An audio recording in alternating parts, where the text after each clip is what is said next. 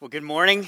It's great to be with you all uh, here this morning, and thank you for joining us if you're joining us online. Great. All right. Well, our scripture reading this morning comes from the Gospel of Mark, chapter 10. We'll be looking at a couple of verses, verses 17 to 31. Uh, it, it'll be behind me here on the screen. If you're joining us live, it should be there showing up on your screen as well. Hear God's word to you this morning from the Gospel of Mark. And as he, this is Jesus, was setting out on his journey, a man ran up and knelt before him and asked him, Good teacher, what must I do to inherit eternal life? And Jesus said to him, Why do you call me good? No one is good except God alone. You know the commandments do not murder, do not commit adultery, do not steal, do not bear false witness, do not defraud, honor your father and mother. And he said to him, Teacher, all these I have kept for my youth. And Jesus, looking at him, loved him and said to him, You lack one thing. Go, sell all that you have and give to the poor, and you have treasure in heaven. And come, follow me. Disheartened by the saying, he went away sorrowful, for he had great possessions. And Jesus looked around and said to his disciples, how difficult it will be for those who have wealth to enter the kingdom of God.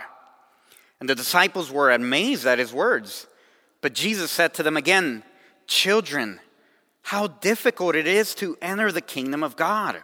It is easier for a camel to go through the eye of a needle than for a rich person to enter the kingdom of God. And they were exceedingly astonished and said to him, Then who can be saved? Jesus looked at them and said, With man it is impossible, but not with God. For all things are possible with God. Jesus began to say to him, or Peter began to say to him, See, we have left everything and followed you.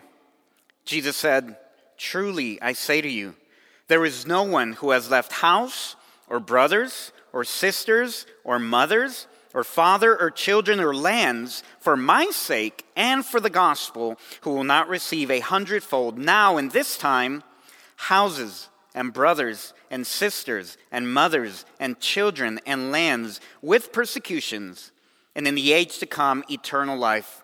But many who are first will be last and the last first. This is the word of the lord. Join me in prayer Lord Jesus, we thank you because your word is alive and it speaks to us. Would you grant us the humility to listen intently to what you would have to say to us through this text? And in your grace, empower us by your Spirit to live it out in our lives. We pray this through Christ our Lord. Amen. Uh, a couple of weeks ago, uh, Leah, who's my oldest, my eight year old, uh, about to be a third grader, uh, was playing a video game on our phones. And in this game, as you complete tasks, uh, you get coins, which you can then use to advance or buy items to help you in the game. Now, she'd been playing this game for several weeks, had gotten and saved a bunch of her coins, and she'd gotten really good at it. She had finally earned enough coins to really start moving up in the game, you know, buy different uh, things that allow her to become better uh, in the game. Well, this one day, she's walking around, and someone asks her if she wants to trade some of her coins for this item in the game uh, that this person had. Now, I was telling I was telling Nancy that I was going to tell this story, and she said I had to mention what the item was. And it was a mega neon cat. I have no idea what that means or what it's used for, but apparently it's a really big deal. Some of the kids I see are nodding their heads like, yeah, I don't know what it is. Nevertheless, she thought that it was a good trade. And as they're getting ready, or as she's getting ready to hit the trade button, she notices that the other person had taken the item away from the screen. But by the time that she had noticed, it was too late. She hit send and gave most of her money away. And in return, she got nothing. Needless to say, she was devastated. She was heartbroken. This happened like a month ago, and we're still talking about it. It's still a touchy subject, so please don't bring it up. Actually, she's probably watching on live stream, so Love you, baby. Sorry. Now, as followers of Jesus, we're called to give up some things in order to gain other things. But what can so often happen is we ask ourselves, you know, is it worth it? Is this trade, is what I'm giving up really worth what I'm getting in return? Well, the message of this passage is that following Jesus means giving up things in order to freely join him in what he's doing. Following Jesus means giving up things in order to freely join him in what he's doing. So we'll look at this passage through three kinds of giving that Jesus asked for. First, giving up. Second, giving in. And third, giving out.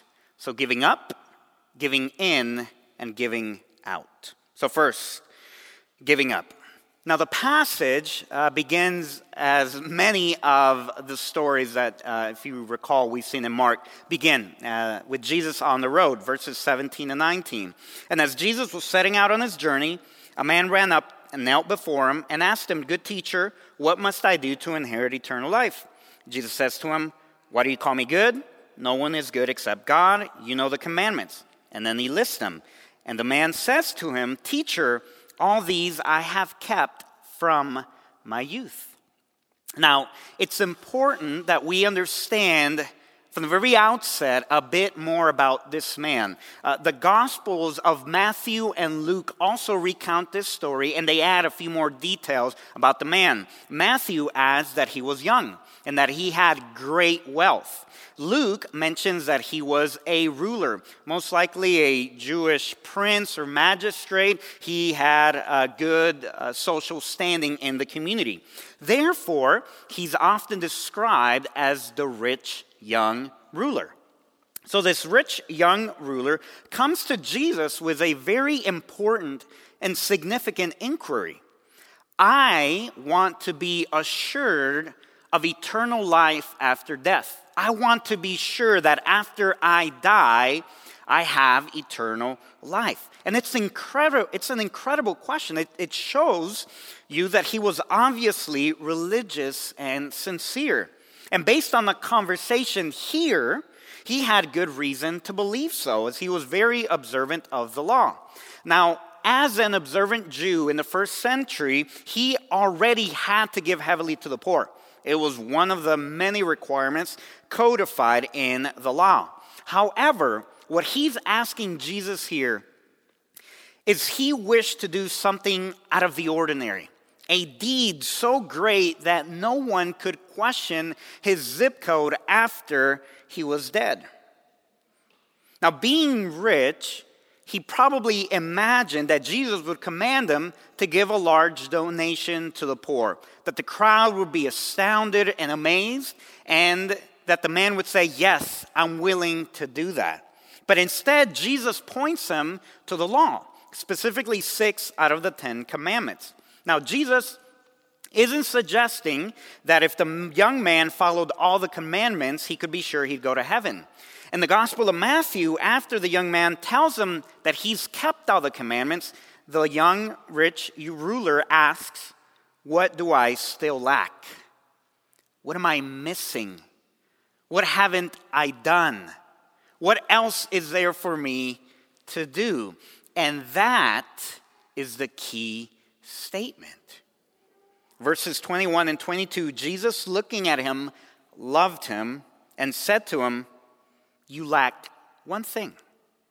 Go, sell all that you have and give to the poor, and you have treasure in heaven. And come, follow me. Disheartened by the saying, the young rich ruler goes away sorrowful, for he had great possessions. What was the problem here? What was the issue? It wasn't that this man was wealthy, that wasn't the problem. It wasn't that he didn't give to the poor. Again, we know that if he was an observant Jew that followed the law, he was giving to the poor. The problem, the issue, was that he wasn't willing to give it all up in order to follow Jesus. He didn't understand that in order to get what he wanted, eternal life, required being a full time disciple, follower, and apprentice of Jesus. He thought that if he just did some grand gesture, he could get what he wanted. You know, this rich young ruler wasn't the only person that we meet in the gospel that wasn't willing to give it all up in order to follow Jesus. The other gospels give brief summaries of people in similar incidents, similar scenarios. We just get this story of the rich young ruler in expanded form. For example, Jesus tells one man to follow him, only to be told that he has to bury his father first. You remember that? He extends another invitation to another man, only to get the reply that this man has to say goodbye to his family first. And in all of these cases, Jesus elevates the bar of discipleship. He elevates the requirement of what it means to be a follower and a disciple of Jesus. Friends, following Jesus always comes with a cost. What has it cost you? What are the things that are holding us back from following Jesus fully into mission? Now, I think that for many of us, it revolves around three things. Not all of us, but maybe most of us. For some of us, it's the pursuit of wealth like the rich young ruler. Pursuing wealth through a work and career prevents us from living exclusively for Jesus, following him into mission. For others of us, it's the pursuit of pleasure. We search for and we make idols out of sex and addictions, pornography, drugs, and alcohol to satisfy our thirst. And finally, for others, it's the pursuit of family. We search for safety, comfort, and security at the expense of opening up our homes to strangers and having margin in our lives for neighbors and for friends. Like with the rich young ruler, however, Jesus says, You have to give it up if you want to follow me. If the rich young ruler truly wanted to inherit eternal life, he would have to become a disciple and give up everything for Jesus. Which leads us to the second point giving in. Notice that when Jesus tells the man to sell everything and give it to the poor, he gives them the reason or the purpose for doing so. Come and follow me. See, what Jesus was really requiring of this man was not that he give up his wealth for its own sake. Jesus' point is sell all that you have so that you're free to come and follow me. Jesus was not calling the man to poverty for its own sake but to discipleship, to be free to follow Jesus without anything holding him back. The question put to the man is whether or not he will follow Jesus if it means he must give up all of his possessions. And in that sense, what Jesus says next makes perfect sense.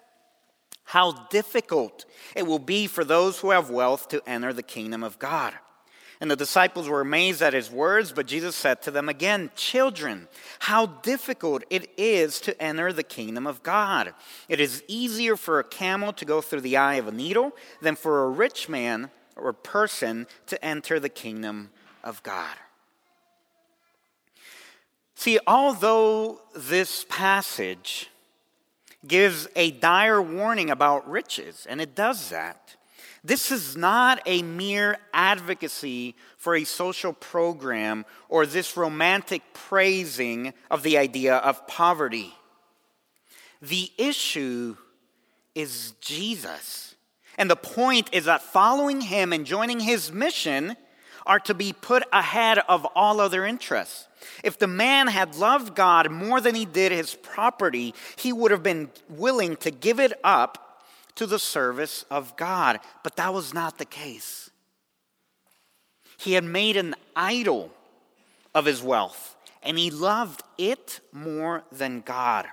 And so we're left asking the same question that the disciples did. Then who can be saved? Who can inherit eternal life? Who can enter the kingdom of God? And Jesus replies, With man it is impossible, but not with God. For all things are possible with God. Is it possible? Yes. How? Only by giving in. What Jesus is saying is if you think you can pull this off by yourself, then you've got no chance. Of course, your hearts won't want to give everything up for Jesus.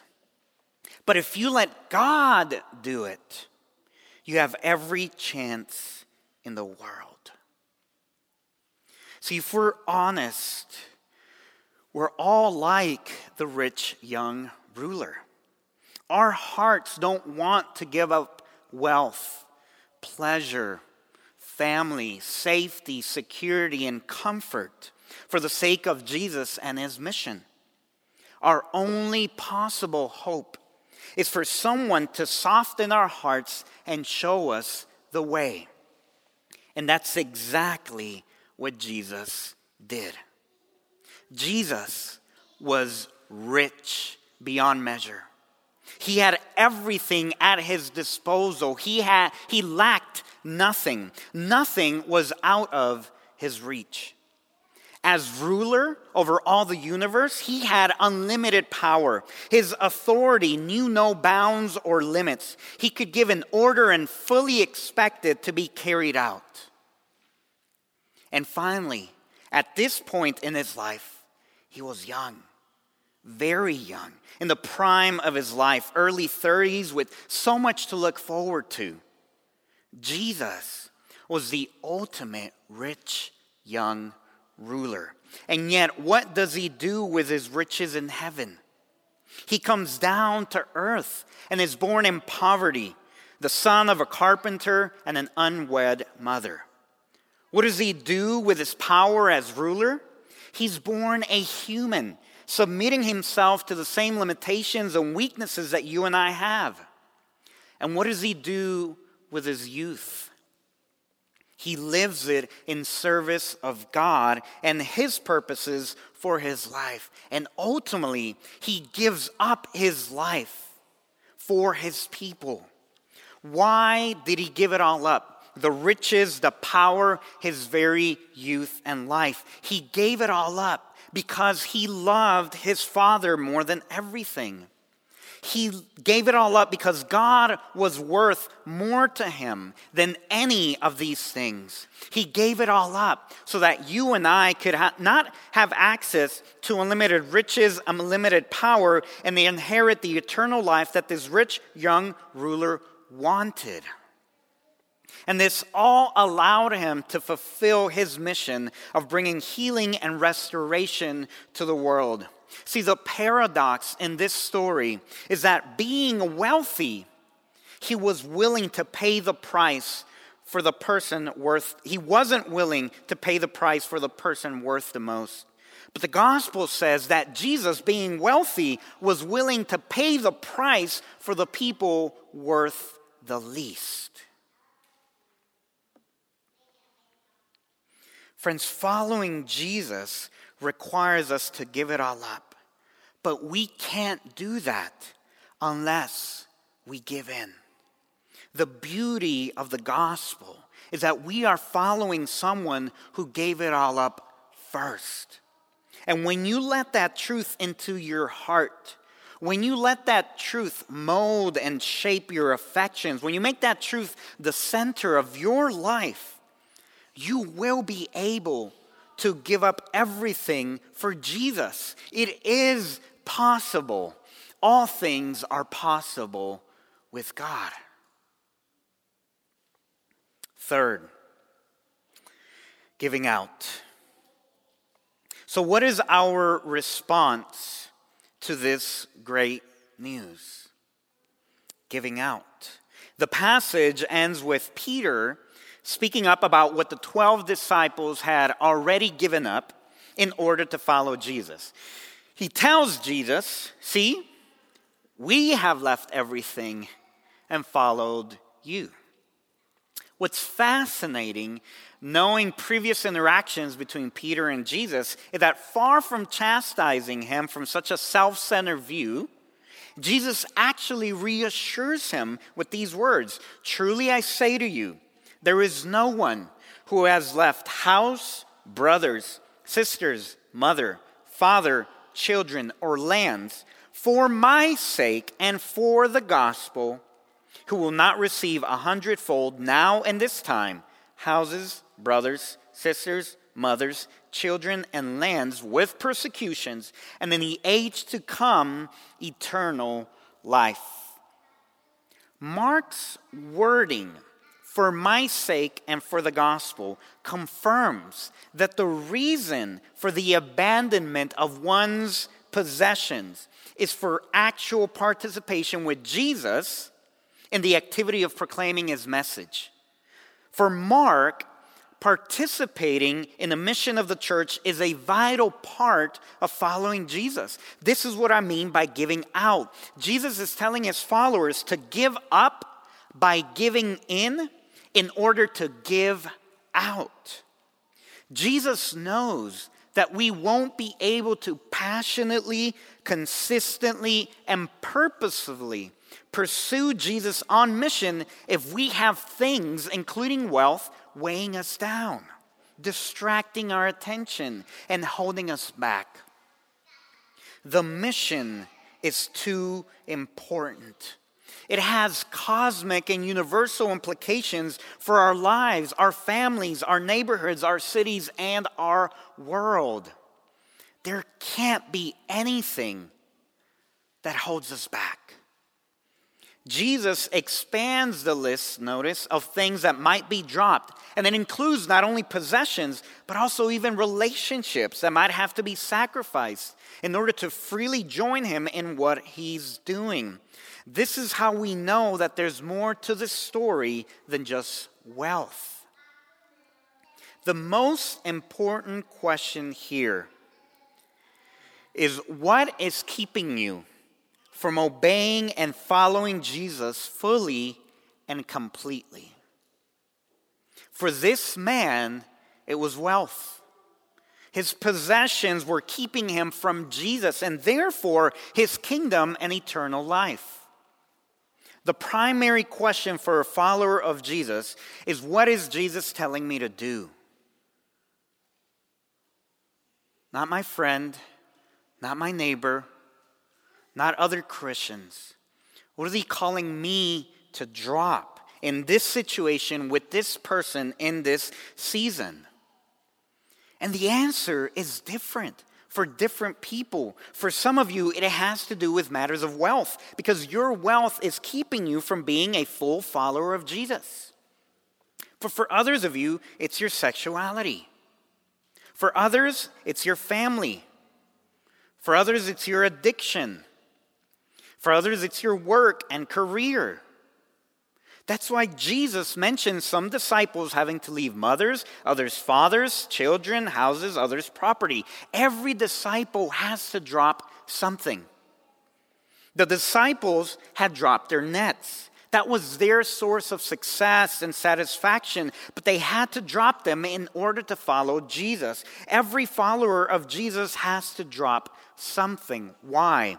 Because whatever you're holding on to will grip you, will capture your heart and your imagination to the point that you won't be any use to Jesus' kingdom, to his mission, to what he's trying to do in you and through you. So I'll ask you again to listen to the Spirit's voice this week. What is Jesus telling you to give up by giving in in order to give out? Let's pray. Jesus, I thank you so much this morning for your word. And I pray that um, I've been faithful in proclaiming it, and that you would apply it in the lives of my brothers and my sisters. That this week would we each take time to do a hard assessment and also to do a habits exam. What are the things that are holding us back? The people, the places from fully pursuing you and your mission in our neighborhood, in our city, and in our world. Empower us by your Spirit to have the courage, the boldness, and the humility to drop those things because ultimately you promise that not only will they be returned, but that we will inherit eternal life. We pray this through Christ our Lord. Amen.